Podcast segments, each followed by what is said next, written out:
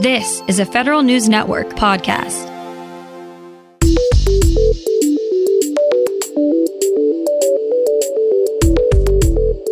Coming up on today's Federal Newscast, innovation is on the minds of Pentagon leaders lately.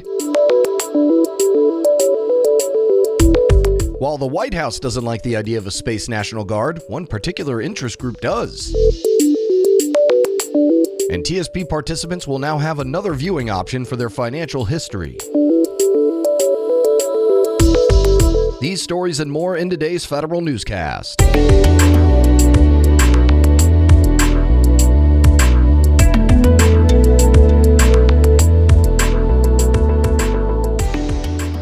Welcome to today's episode of the Federal Newscast. I'm Eric White. The Defense Department is evaluating its own processes with an eye towards making it easier for small companies to provide innovative solutions.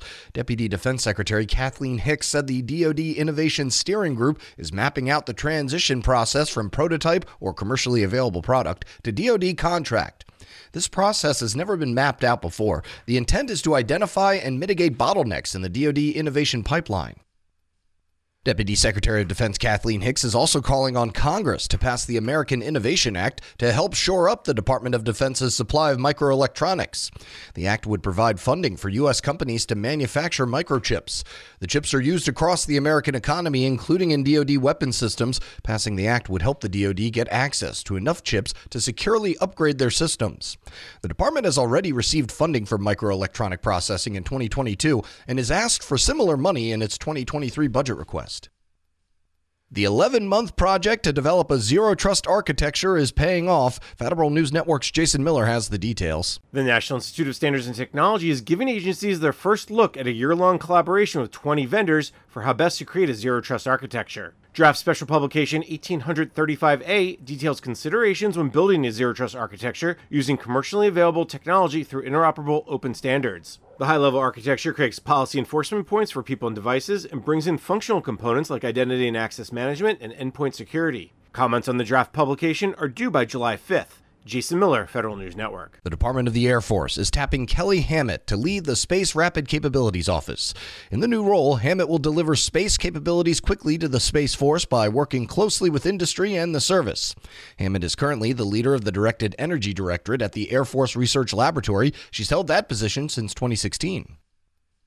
The Biden administration doesn't think a Space National Guard is the best idea. Now, some interest groups are pushing back. Here's Federal News Network Scott Maucione with more. The Office of Management and Budget balked at creating a new National Guard service for the Space Force this year. However, groups like the National Guard Association of the United States say the OMB's assumptions about a Space National Guard were incorrect. The organization says OMB assumed a guard would be set up in every state, which greatly increased the cost estimate.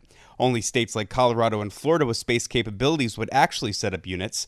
The association is now asking the Biden administration to rethink its stance. Scott Maucione, Federal News Network. Another new museum may be on the horizon for the Smithsonian Institution.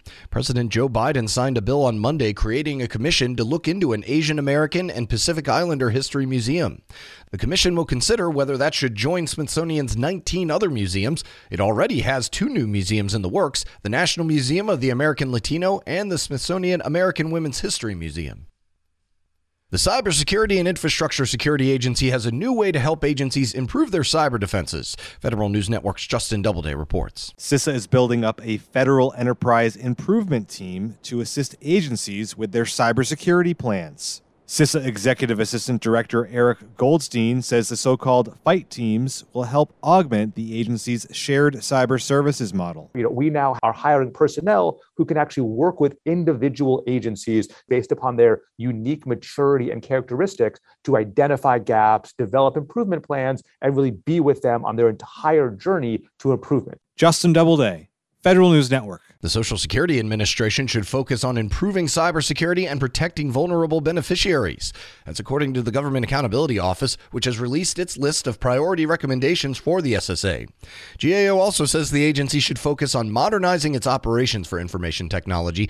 That comes as agency leaders say some of SSA's technology infrastructure is more than 50 years old. The agency is also prioritizing improvements to cybersecurity and IT modernization in its fiscal 2023 budget request. Thrift Savings Plan participants will soon have access to more of their financial history. Federal News Network's Drew Friedman tells us how. The Federal Retirement Thrift Investment Board says starting by mid June, TSP users will be able to see ending account balances going 10 years back. That's after the TSP board launched a new account interface on June 1st. After the update, many participants said they were unable to see their historical account data. Many TSP users have expressed frustrations about the new system, including difficulties navigating the website and technical glitches. Drew Friedman, Federal News Network. The White House Office of Science and Technology Policy is trying to bring a national strategy on privacy preserving data sharing and analytics into focus. OSTP, through a request for information, is asking for feedback on how privacy enhancing technologies might assist in climate change, financial crime, human trafficking, pandemic response, and other federal missions. OSTP expects these technologies will also help promote trust in artificial intelligence. OSTP will accept submissions to its RFI through July 8th. The National Security Agency has a new top lawyer. April Falcon Doss was named general counsel of the NSA in May. The agency confirmed her appointment last week. Doss first began working for the NSA in 2003. She's returning to the agency after a stint as executive director of the Georgetown Institute for Technology Law and Policy. Her selection comes more than a year after the NSA ousted a former Trump White House official who was briefly installed as the agency's top lawyer. The Internal Revenue Service revealed its selection for the next deputy chief for the department's criminal division. Guy Ficco will oversee the 20 field offices, 11 foreign posts, and 2,000 special agents investigating financial crimes like tax fraud.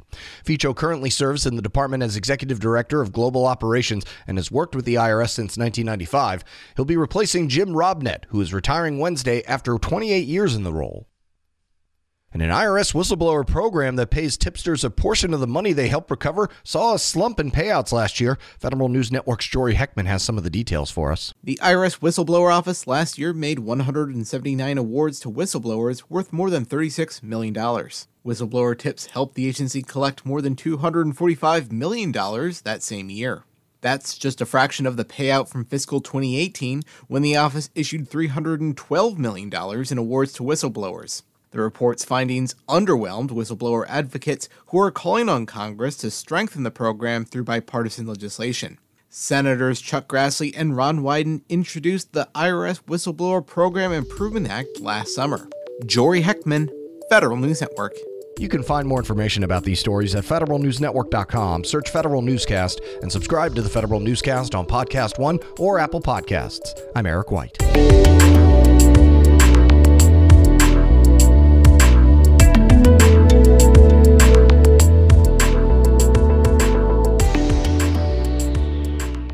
Reconnect with a carpool or vanpool. Even if you're commuting just a few days a week, Commuter Connections can match you with others that live and work near or at the same place as you. Prefer taking the bus or train? There's never been a better time to reconnect with transit. Plus, you have the added comfort of knowing Guaranteed Ride Home is there for any unexpected emergency for free. For more options, visit commuterconnections.org or call 1 800 745 RIDE. Some restrictions apply.